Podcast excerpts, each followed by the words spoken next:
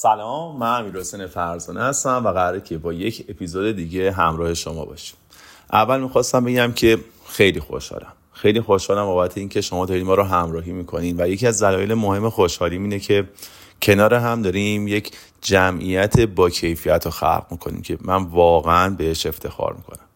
از طرف دوستانم به خود شما هم تبریک بگم چون همین که دارین این پادکست رو گوش میدین و این زمان رو بهش اختصاص میدین یه نشونه خیلی مهمه اول اصلا برای خودتون چون شما دغدغه قشنگی دارین و در مسیر رشد دارین حرکت می‌کنین. همه اینو در کنار هم فضایی رو خلق می‌کنه که من خیلی سپاس گذارشم می‌خواستم یه موضوعی رو باتون مطرح بکنم اونم اینه که ما آدما ساختار ذهنیمون اینطوریه که باید برای اینکه آموخته هامون جا بگیره توی ذهنمون و بتونیم ازش استفاده کنیم و بتونیم دسترسی بهش داشته باشیم نیاز به تکرار داریم. باید چیزایی رو که یاد می‌گیریم مدام برامون تکرار بشه طوری که ملکه ذهنمون بشه. ما می‌خوایم از همین موقعیت استفاده بکنیم و دیدیم که حیفه. این همه آدم ارزنده این همه صحبت های قشنگ این همه صحبت های تاثیرگذار باید اینا دوره بشه. نیاز داره که دوباره جلوی ذهن ما قرار بگیره. بیاد جلو قرار بگیره و بتونیم بهش دسترسی داشته باشیم. از طرفی توی این مسیری که با هم دیگه داریم طی می‌کنیم افراد مختلف و دیدگاه های مختلف و با داستان های مختلف اومدن در مورد مهارت هایی که دارن در مورد تجربیاتش رو با ما صحبت کردن. بعضی وقتا دوستانی که با ما توی این پادکست همراه هستن به عنوان مخاطبامون از بخشی از مسیر با ما همراه شدن و شاید جا داشته باشه بدین وسیله آگاه باشن از صحبت هایی که بقیه مهمونه ما داشتن و من مطمئنم برای هر کسی می‌تونه این خیلی با ارزش باشه. به صورت ما اینو یه دونه سیاست در نظر گرفتیم یک ترفند در نظر گرفتیم که بهانه باشه برای اینکه دوره بکنیم حرفای قشنگی که شنیدیم دوره بکنیم مهارت هایی که یاد گرفتیم. با افراد بیشتری آشنا بشیم. اگر که توی این مسیر از دستمون در رفته و شما مهمونایی رو نمیشناختیم و این فرصت رو غنیمت بشوریم برای اینکه داستانهای بیشتر و بیشتری رو یاد بگیریم توی مسیر رشدمون ادامه حرکت بدیم. به امید اینکه حالمون حال بهتری باشه.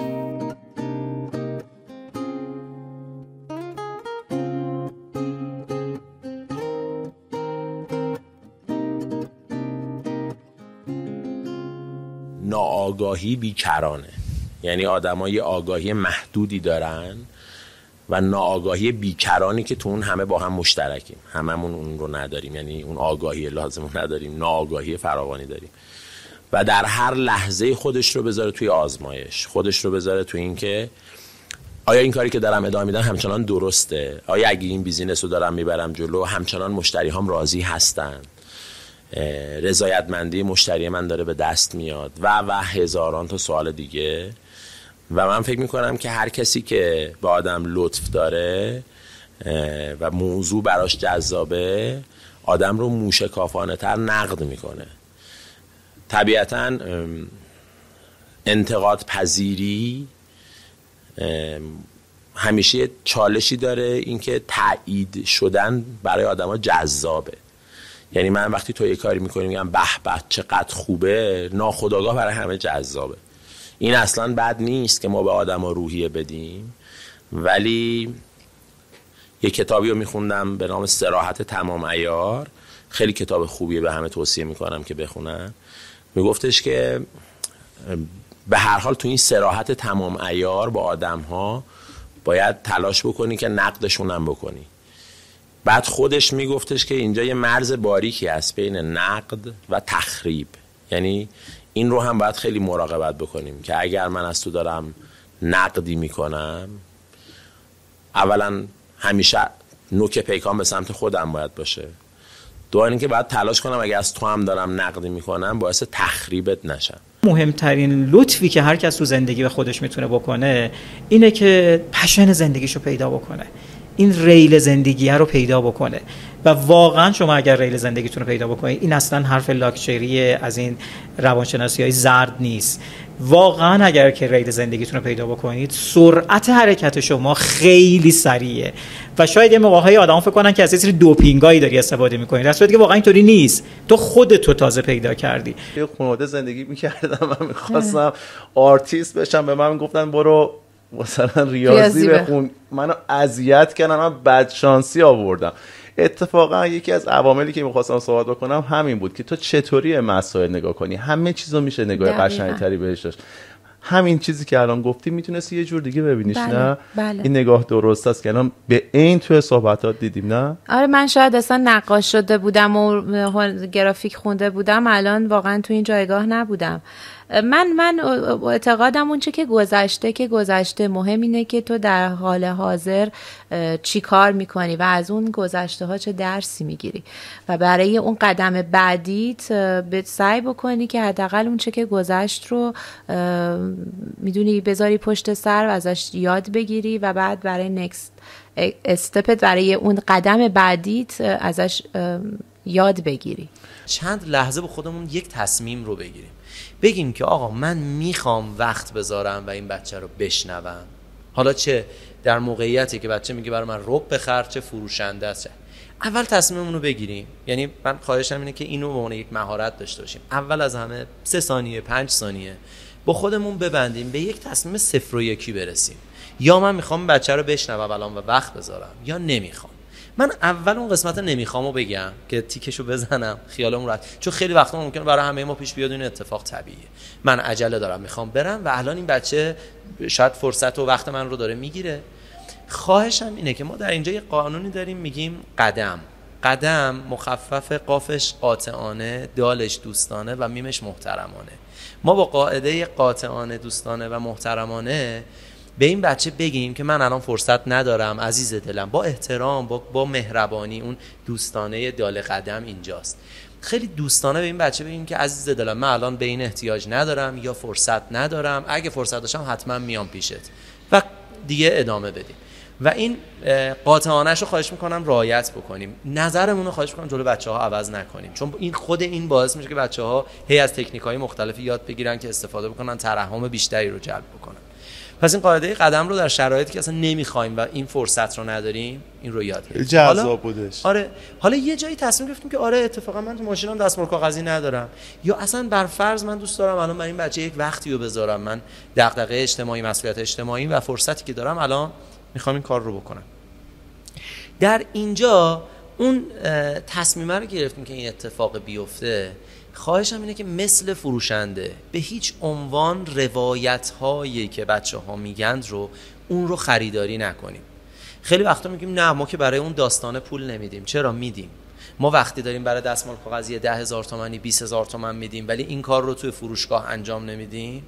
توی فروشگاه وقتی پشت قیمت دستمال کاغذی می‌بینیم ده هزار تومنه امکان نداره که 20 هزار تومن براش پول بدیم. در واقع ما داریم اون صحبت بچه که عموما پول ندارم عموما گرسنمه رو داریم ازش خرید می‌کنیم. مدیا یکی از وظایفش اینه که به نظر من چون من در بزرگترین آژانس عکس دنیا کار می‌کنم اینو کاملا با با پوست و گوشت خودم درک می‌کنم که مدیا وظیفش تحت تاثیر قرار دادن ناخودآگاه انسان هاست. تو اصولا تو رو میندازن میندازن تو یک جریان رسانه‌ای که اسیرش میشی و میبرتت. من برای آخر صحبت هامون می‌خوام یه چیزی ازت بپرسم. اونم چون یه فضای فوق‌العاده‌ای رو تو تجربه می‌کنی که من خیلی دوستش دارم.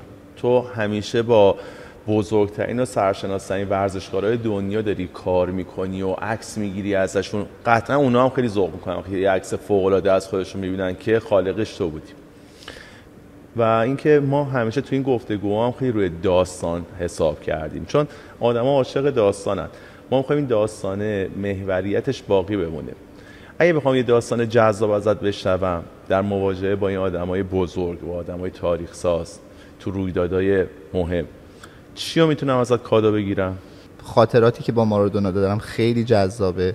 یه بار مثلا منو دید شروع کرد مثلا با لنزش به من شلیک کردن و حمله کردن و شوخی کردن چون اصلا آدم شوخی بود. با, با همشون یه تجربه باحال خاص دارم ولی اصولا من چون از بچگی فن مارادونا بودم خاطراتم با این خیلی جذابه دیگه. خلاقیت یک پدیده فردی نیست یک پدیده اجتماعیه. و این به نظر من یه نگاه خیلی بهتری بهمون میده در مورد خلاقیت. چون ما یه تصور اشتباه اینه که آدما میرن یه گوشه فکر می‌کنن بشنن همش فکر کنن کتاب بخونن تحقیق کنن خلاق شن. این غلطه. تو باید دقیقا در دل جامعه باشی. دقیقا با اون گروهی که می‌خوای بهشون خدمت کنی در ارتباط باشی. ببینی نیازهای اونا چی اون ارتباطات تو و اون market research میدانی تو در واقع به تو داره کمک می‌کنه که تو اون خلاقیت برسی. این موضوع خیلی مهمه. در شکوه و تحسین این ترجمه که شما انجام دادین یه بخشی من از استاد کزازی بزرگوار خوندم. بله. داشتن اشاره می‌کردن که خب پایین ترین سطحی که تو ترجمه وجود داره ترجمه لغت به لغت. بله. بعضیا سعی می‌کنن که اون پیکر رو انتقال بدن. بعضی هم سعی می‌کنن که اون اندیشه رو انتقال بدن. وقتی تو ترجمه کسی تلاش بکنه که هم اندیشه رو انتقال بده همون پیکربندی اون شعر رو بخواد انتقال بده خیلی کار پیچیده و سختی میشه. و وقتی داشتن از شما تعریف می‌کردن و تحسین می‌کردن دقیقا به همین اشاره کردن که شما جوری گلستان رو ترجمه کردی که هم اون اندیشه کامل انتقال داده میشه همون وزنی که آدم انتظار داره که اون شکوه ادبیات سعدی رو می‌خواد نشون بده بشه به یک آدمی که زبونش فارسی نیست. در شرایطی که اون زبون مبدک فارسی حفظ شده انتقال بده به کسی که می‌خواد به صورت انگلیسی به زبان انگلیسی اینو بشنوه و بخونه. خب ایشون بزرگوارن. حالا دقیقا شبیه همین که جناب استاد کازوزی فرمودن. رابرت هاس ملک و شعرهای امریکا. من تقریبا هشت سال پیش هفت سال نیم پیش در دانشگاه برکلی سخنرانی داشتم. همین راجع به سعدی و ادبیات ایران. البته دو روز بود یه بار یه ورکشاپی گذاشته بودم راجع به تدریس برای یه عده هم روزی هم که توی اون مالفورد هال سخنرانی داشتم که هست توی یوتیوب اینا. بزرگانی اونجا حضور داشتن مثل رابرت هس که ایشون ملک‌الشعرای امریکاست جایزه پولیتزر برده. National Book Award هر چی جایزه هست برده دیگه. بزرگ ادبیات امریکاست دیگه. و یکی هم برندا هیلمن که ایشون هم chancellor اون Academy of Poets American Academy of Poets ایشون. اینا همه بودن اولا من قبل از اینکه اینا رو خدمتون بگم بگم اگر من احیانا میگم من من یک زمیره زمیر مرجع داره. وقتی میگیم او یعنی حسن. آنها یعنی حسن و تقی. اگر احیانا گفتم من منظور محمود رزوانی نیست. منظور یعنی یک ایرانی. خدا نکرده حمله بر منیت نشه. خدا شاید من وقتی اونجا سخنرانی می‌کردم و اینا مدم این بزرگ ادبیات انگلیسی یعنی واقعا نفر اول. همینطور یادداشت داشت بعدش هم که هستش عکس و صحبتش. اومد گفتش که ما همیشه می‌گفتیم کلاسیکال لیترچر رو نمیشه برگردون به انگلیسی. تو چجوری تونستی؟ چجوری این کار کردی؟ دقیقا این سوالی بود که دانشگاه آیوان که با من مصاحبه کرد همینو پرسید. می‌گفتن آخه شدنی نیست. گفتم ما در ادبیاتمون یک شعری داریم. میگه آنجا که عشق خیمه زند جای عقل نیست. قوقا بود دو پادشهن در ولایتی. زانگه که عشق دست تطاول دراز کرد معلوم شد که عقل ندارد کفایتی. گفتم شما با موازین عقلی میسنجید. دو دوتاتون چهار تاست. اما ما تو دستگاه عشق این کار کردیم. در دستگاه عشق دو دوتا 29 ممیز 73 عشق قانون نداره که. گفتم چون با موازین عشقی این کار کردیم شد. و اینه که در دانشگاه وام اسم اون مصاحبه رو گشتن Labor of Love کار دل. واقعا کار دل بود ولی شدنی نبود. یکی ممکنه که ترس از این داشته باشه که مثلا یه کاری رو یه بیزینسی رو شروع بکنه. نکنه شکست بخورم. نکنه چون من اگه بخوام شکست بخورم یعنی مرگ. خب؟ ولی خب ما ممکن توی بیزینس و کسب و کار ضرر مالی بدیم. چه می‌دونم برندمون از بین بره. ولی من اگه بخوام شکست بخورم توی پروژه‌ای که دارم انجام میدم یعنی میمیرم. و شکست اینجا معنیش خیلی یعنی نابود شدن عملا. می‌دونی ما الان همش داریم صحبت می‌کنیم که نسبت به ترس این چیزی که این ندای درونیمون که میگیم که مثلا همون حرفایی که تو شروع صحبت ها زدیم. من میترسم که این کار رو انجام بدم. ممکنه که آدما دیگه دوستم نداشته باشن. احترامم کم بشه. می‌خوایم صحبت بکنیم که اصلا این فرمه رو اگر یکم تغییر بدی چون این ترسه هست برای همه هست. نوع برخورد باهاش مهمه. یعنی اگر که مثلا قراره که یه نفر به خاطر شکست شما دیگه شما رو دوست نداشته باشه یا احترامتون کاهش پیدا بکنه شاید اتفاقا بعدم نباشه. این اون آدم درست زندگی شما نیستش. یعنی اون مخاطب واقعی شما نیست. اصلا باید باید حذف بشه. اصلا نباشه. یا مثلا میگی من میترسم این کار رو انجام بدم. چون ممکنه که توانمندیشو نداشته باشم استعدادشو نداشته باشم. نمی‌تونم. احتمالا شکست می‌خورم این کارو بکنم. یه چیزی هم راسن هست این وسط. اینکه خب من خیلی از خیلی نه ولی کاری که انجام دادم اگر به شکست منتهی شد من به خودم نگرفتم. خیلی مهمه که شخصی نگیریش. شخصی سازیش نکردم یا فاجعه سازی نکردم خب؟ یا خود از دست دادن من خب به تدریج معلولیتم معلولیتم شدید شد دیگه. من با عصا را می‌رفتم با ویلچر دستی بعد ویلچر برقی. و قبلش هم خب دوران دبستان من می‌تونستم راه برم. فقط کولمو نمی‌تونستم حمل کنم. یعنی نمی‌تونستم بدوم.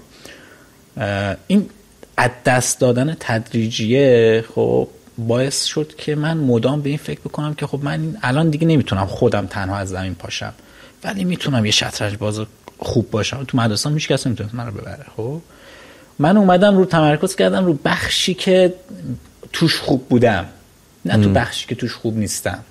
یعنی من با اون بخشی که خوب توش می‌تونستم فعالیت داشته باشم تمرکز کردم و روش سرمایه گذاری کردم و خودم رو توش بهتر کردم.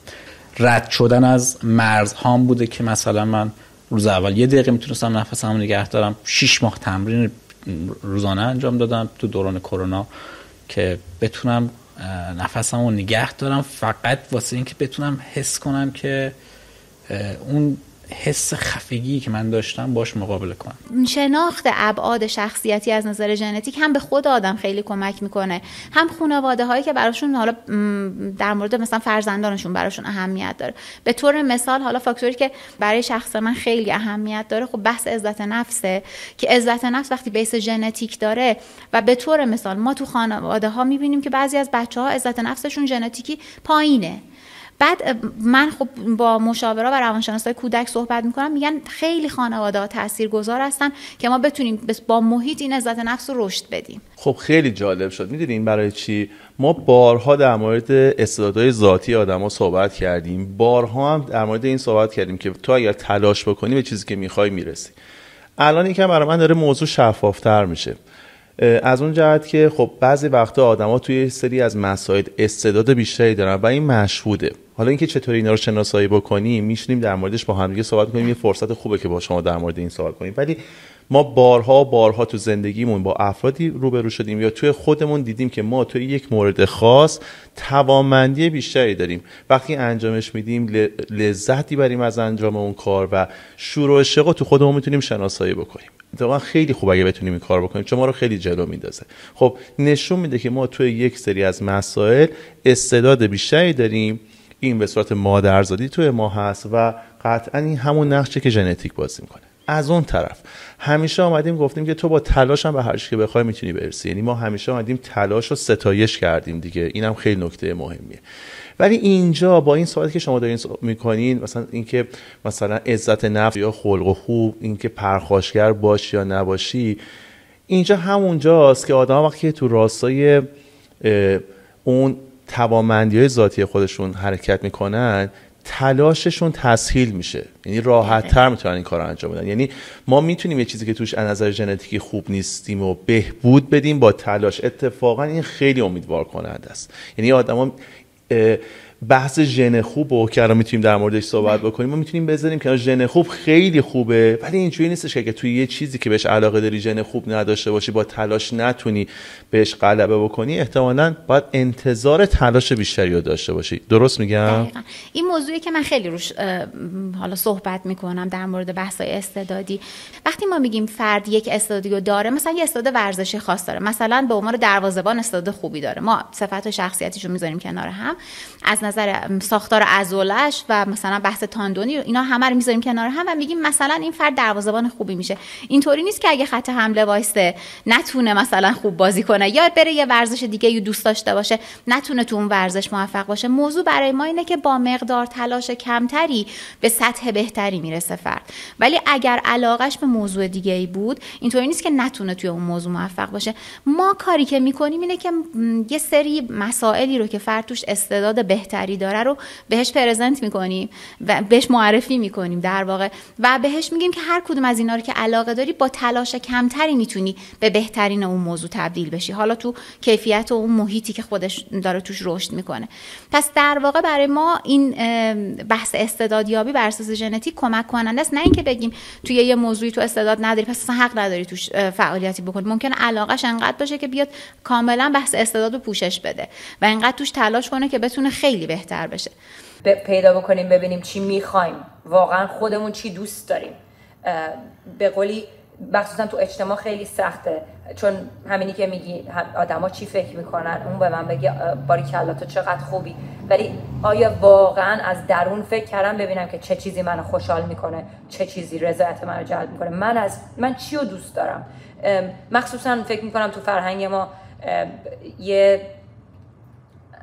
انگار که یه به دست آورده که درس بخونی لیسانس بگیری. ولی هیچ وقت هیچکی نمیاد از ما بپرسه که تو چی دوست داری لیسانس بگیری؟ چی رو دوست داری بخونی؟ و حتی شاید تو شرایط من که اینطوری بوده اگرم بدون یه چیزی رو می‌خوای بخونی اجازه ندن بهت بخونی چون اون, اون رشته ای نیستش که مثلا مورد علاقه خانوادت باشه.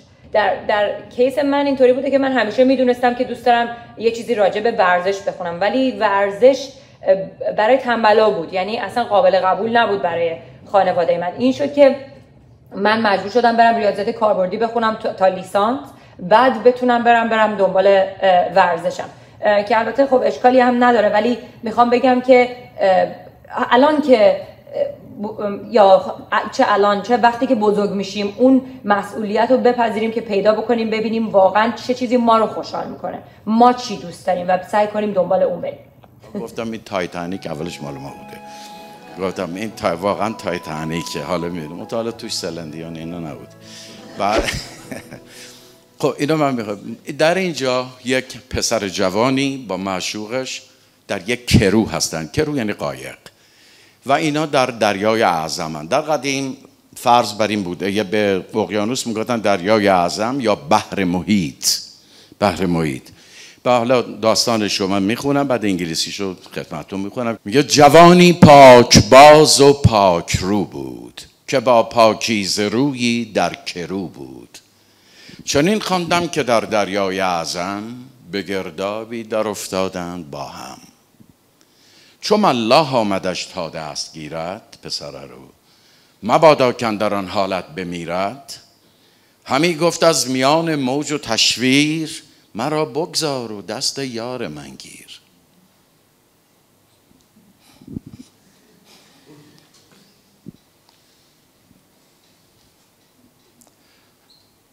همی گفت از میان موج اصلا عجیبه نه؟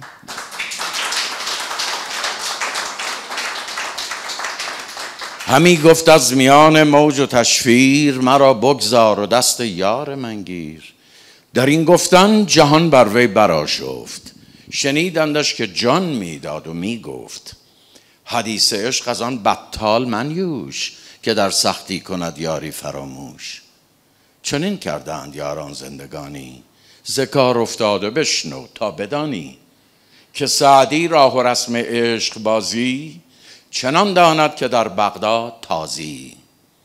دلارامی که داری دل درو بند دگر چشم از همه عالم فرو بند اگر مجنون لیلی زنده گشتی حدیث عشق از این دفتر نوشتی حالا انگلیسیش رو خدمتتون There once was a youth, handsome and well disposed, sitting with a damsel on a vessel, calm and composed. I have read that sailing on the great sea, happy and cool, suddenly together they fell into a whirlpool. As the sailor attempted to hold his hand, lest he might die in that lay of the land, he kept saying from the midst of the waves and distress, Let go of me and rescue my mistress. While saying this, his world fell into disarray. With his dying breath, he was heard to say, Hear not the story of love from that man of atrocity who would forget a beloved in time of adversity. Thus we're leading a life to true lovers. Learn it from an old hand who everything covers. As a very of all the ins and outs of lovemaking, as an Arab in Baghdad deems speaking Arabic so easy an undertaking, to the heart consoler thou hast, tie thy heart. Let thy eyes be shut to any other sweetheart. Should Majnun of Layli come back from the dead, he would forget about his love story and copy this one instead.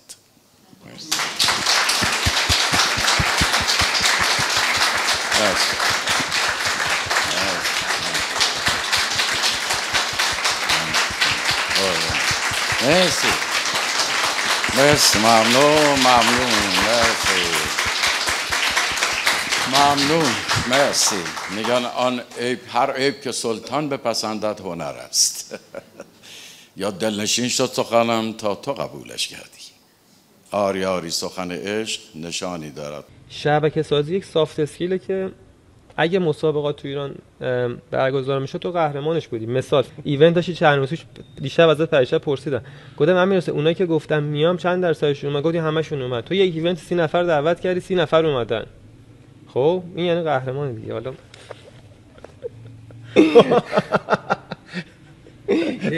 مدال قهرمانی.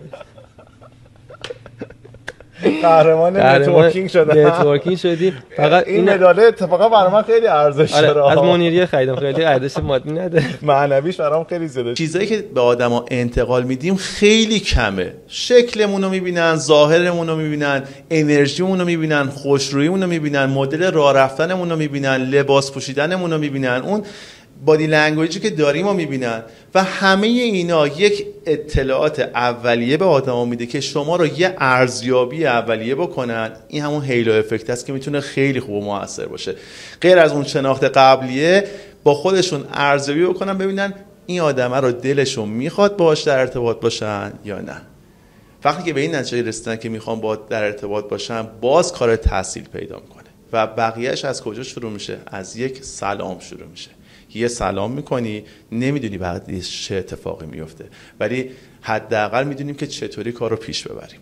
آیا بعد ناراحت بشیم اگر که خواستیم با کسی ارتباط برقرار بکنیم و موفق نشدیم؟ ریجکت شدن و پس زده شدن هم جزی از برقراری ارتباط همش که نمی‌گیره که. خیلی وقتا هم موفقیم خیلی وقتا هم موفق نیستیم. اتفاق عجیبی نمیفته. میریم برای اینکه شبکه‌مون رو بسازیم. من از ایران اومدم. من دیگه اونجا رسما غیر از عضو هیئت مدیره و سهامدار تخفیفان الان کار اجرایی ندارم. خانواده‌ای که برام عزیزن دوستا و رفقایی که دنیا برام ارزش دارن. اما یه مملکت یک سری آدمن که من من یه بخشی از اونم و من به اینا دل بستم. من وابسته نیستم. دل بستگی به نظرم یه لایه دیگه از اتفاق. و شروع کردم با خودم فکر کردم که خب من الان چطوری می‌تونم یه کاری بکنم که حال خودم خوب بشه و احساس کنم من کماکان تاثیر گذارم من همیشه سالها انتقادی که داشتم به آدم گفتم گفتم آقا من مهاجرت کردم مهاجرت سخت هست اما تمام بازی نیست. بالاخره ما در مملکتی هستیم که انسان ها اونجا زندگی می‌کنن. ما یه سهمی در ساختن اون مملکت باید داشته باشیم.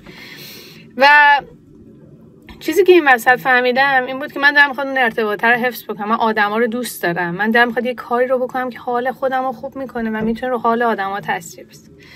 که شروع کردم واقعیتش همون کانال یوتیوب خودم رو راه انداختن و شروع کردم با آدما حرف زدن. از تجربه خودم خیلی و قبل از این شروع از ضبطم یعنی یه دوربین می‌ذارم شروع می‌کنم حرف زدن. بخاطر این بخش اصلیش آدما به من محبت دارن اما حال خودم رو خوب می‌کنه. چون این زنجیره هر رو دوباره تو زندگی من نگه میداره.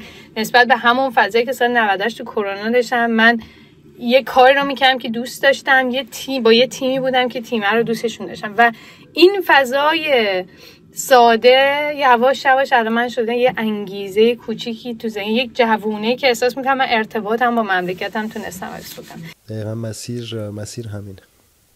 مسیر قشنگیه. مسیر خیلی قشنگیه. تمام این چیزایی که داریم در موردش صحبت می‌کنیم که خیلی قشنگه. و تو ببین چه تأثیری داره. یعنی ما همه این حرفایی که زدیم از اول تا اینکه غیر از اینکه توی زندگی خودت جایگاه والاتری پیدا می‌کنی کسب و کار خودت رشد می‌کنه آدمای دور برت هم رشد می‌کنن همراه با تو همش یه فرمول ساده داشت. یه فرمول خیلی ساده است ولی همیشه این فرمول خیلی ساده فراموش میشه و همه میرن توی پیچیدگی. این که کسی که بخواد اعتبار داشته باشه باید حساب بانکی آنچنان داشته باشه باید درس آنچنان خونده باشه باید خیلی پیچیدش می‌کنن. اعتبار هیچ ربطی به حجم پولی که دارین نیست نظر حرمت کلام وفای به عهد. همین. شد. حرفی که می‌زنی و کاری که می‌کنی همسو با هم باش, باش. lead by example به انگلیسی میگن. من در زندگی تمرکز کم داشتم. یک بخش نداشتم حتی اصلا نه که کم نداشتم. الان خیلی خوشحالم که دارم. مشوقم من واقعا بابام بوده. ازش ممنونم. کم بوده زندگی داره برام پر می‌کنه. از حداقل نظر حرف زدن.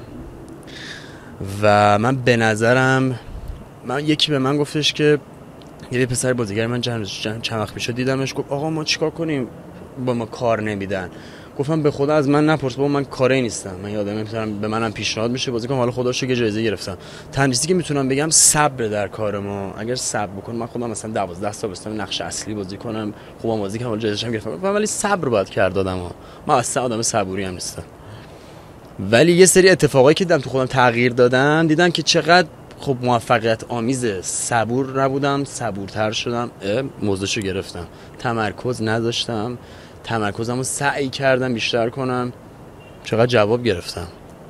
این می‌دونی مدلش چیه؟ مدلش اینه که اگه گوگل مپ نمیومد احتمالا اسنپی هم وجود نداشتش. یعنی یه سری اتفاقا اومده هموار کرده یه سری اتفاقای دیگر به من با احترام از یه سری برندهایی که خب اون موقع با هم شروع کردیم می‌خوام اسم ببرم. شاید مثلا این مشکلی که من و تو داشتیم تو تو اکسیژن و من تو سام کافه سهیل فتی کوکی باکس هم این مشکل رو داشتش. من خودم یه بار رفتم تو مغازش تو مینیاتور و به من یک slice کیک داد که اون موقع به اندازه یک کیلو گرم کیک قیمتش بود.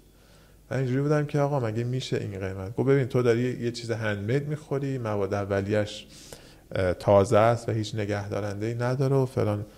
و الان می‌بینیم که خب اصلا عوض شد همه چی. الان اکلر اومده نمی‌دونم وانیلا اومده و خب همه شیرینی های که دارن تیکه تیکه میفروشن. قبلا ما همه ها می‌رفتیم می‌گفتیم یک کیلو مثلا که گزی بده یک کیلو تر بده مثلا. الان داریم با اسم صداشو می‌کنیم و دونه ای داریم انتخابش می‌کنیم. شما قبل از اینکه این گفتگو رو شروع بکنیم یه داستانی رو راجع به آقای فرمانارا گفتید آقای بهمن فرمانارا استاد بله. فرمانارا که در واقع احتمالا شاید در واقع داستانی باشه که به زودی از شما بشنویمش. اینکه در واقع فردی مثل آقای فرمانارا در سن بالایی که نسبت به اطرافیان ما آدم پرسن و سالی هستن. ترجیح میدن و تصمیم می‌گیرن که تغییرات اساسی ایجاد بکنن در نوع مسیر فکری که دارن. این نشون دهنده اینه که انسان در هر سنی می‌تونه تغییر ایجاد بکنه. من برای اینکه یادآوری کرده باشم شاید بچه ها اینو در جریانش نباشن. ماجرا از این قراره که ما داشتیم در مورد آقای فرماندارای بزرگ و بزرگوار صحبت می‌کردیم. اینکه چه اتفاقی می‌تونه بیفته که آدما روی کردشون نسبت به یک موضوع مثلا زندگی تغییر پیدا کنه. اینکه مثلا شما فیلمایی که داری می‌سازی همیشه یک رنگ و بوی داشته باشه که مثلا در حوزه پرداختن به اتفاقی مثل مرگ بخوای فیلم بسازی ولی می‌تونه اتفاقی بیفته که در آدم یک تغییر شگفت انگیزی به وجود بیاره و شما یه دلت بخواد فیلمایی بسازی که حال آدما خوب بشه. یعنی از پذیرش مرگ به عنوان یک اتفاق قطعی در زندگی شما تغییری پیدا بکنه فیلمات که مثلا تو فیلمت بگی که دلم می‌خواد برقصم. چون می‌دونی من همیشه میگم آدم اگه بتونه البته فکر نکنم صحبت من باشه صحبت دیگرانم باشه این ولی من حالا به شکل خودم میگم. میگم اگه آدم بتونه همیشه برای رسیدن به اون هدف اصلیه که مثلا ساختن یه مدرسه است یه سری مسیر رو تبدیل کنه یه checkpoint هایی توش بذاره برای موفقیت های کوچیک. این تریلی امروز اومد ما خالیش کردیم. این خودش موفقیت. وقتی بعد از اون تریلی اون مدرسه تکمیل هم نشه تو موفقیت اولیه رو دست آوردی. حالا اگه تونستی تمام این موفقیت ها رو برسونی به اون موفقیت نهایی که تموم شدن اون مدرسه از اومدن دانش آموزاست تو یه عالمه موفقیت های کوچیک و یه موفقیت خیلی بزرگ به دست آوردی که خب تمام این موفقیت بزرگ رسیدن به موفقیت بزرگه راهش تلاش و پشتکار و مهمتر از همه استمراره. یعنی اینکه کوتاه مدت به قضیه فکر نکنی. برای خودت خیلی هدف گذاری نکنی. چون ممکنه تو اون هدفه هم نرسی هدف اصلیه. هدف کوچیکا رو هدف گذاری کنی. حالا اوکی به آخری هم رسیدیم اون قول مرحله آخره. کیفشو بردیم کیف اساسیه. و شاید یه جوری بشه که اصلا اون هدف اصلیه به خاطر این که تو خورد خورد لذت بردی شاید خیلی هم در اون لحظه به نظر بزرگ نیاد ولی تو, کل مسیر لذت بردی از کاری کردی. چون جذابه. چیزی غیر از این نیست که ممکنه فردا صبح ما بیدار نشیم. و شاید اصلا به اون لذت نهایی هم نرسیم. اون لذت نهایی رو یه پیمانکاری که اون مدرسه دیگه من نیستم و می‌خواد تکمیلش کنه و بچه ها بیان توش ببره. و من دیگه نمونده باشم برای اون لذت نهاییه. و اگه بشه از این خورده راهه کیف کرد خب دیگه تو بیمه کردی کار خودت دیگه. نکته دیگه ای که همیشه توی فکرمه که اتفاقا یه ستیکی نوت هم دارم که روی مانیتور هم همیشه می‌زنم اینه که اتفاقا رو ساده بگیر. انقدر لازم نیست همه چیز پیچیده باشه. انقدر لازم نیست اینطوری که خودمون میگیم لقمه رو از این طرف بذاریم توی دهنمون. من پدر بزرگم یه جمله همیشه یه چیزی می‌گفتن به ماها می‌گفتن که زندگی رو جدی نگیرین. انقدر خودتون رو جدی نگیرین. همه اینا توی ذهنیت خود شماست. توی مغز شما همه اتفاقایی که میفته به غیر از تولد و مرگ بقیه اینا واقعیت نداره. اینا همه چیزاییه که مغز ماها درست می‌کنه و وقتی که اینجوری بهش فکر می‌کنی بعد یا همه چیز ساده میشه بعد پیچیده ترین پرادکت هایی که میاد جلومون مسئله هایی که میاد جلومون بعد بشینیم حلش بکنیم. همیشه من مثلا پیش خودم میگم خب حالا این نشدم آخر دنیا نیستی چه اتفاق خاصی نمیفته اینقدر ها رو نکشیم خودمون رو نکشیم. و این خیلی کمک می‌کنه واقعا. یعنی به من شخصا خیلی کمک کرده. خب امیدوارم که از این پادکست لذت برده باشید و براتون مفید بوده باشه. خیلی خوشحال میشم اگر ما رو subscribe کنید به بقیه پیشنهاد بدین و برامون کامنت بذارید منم قول میدم که تمام کامنت ها رو پاسخ بدم. بریم برای برنامه بعدی با یک موضوع جذاب دیگه و با یک مهمون ارزنده دیگه.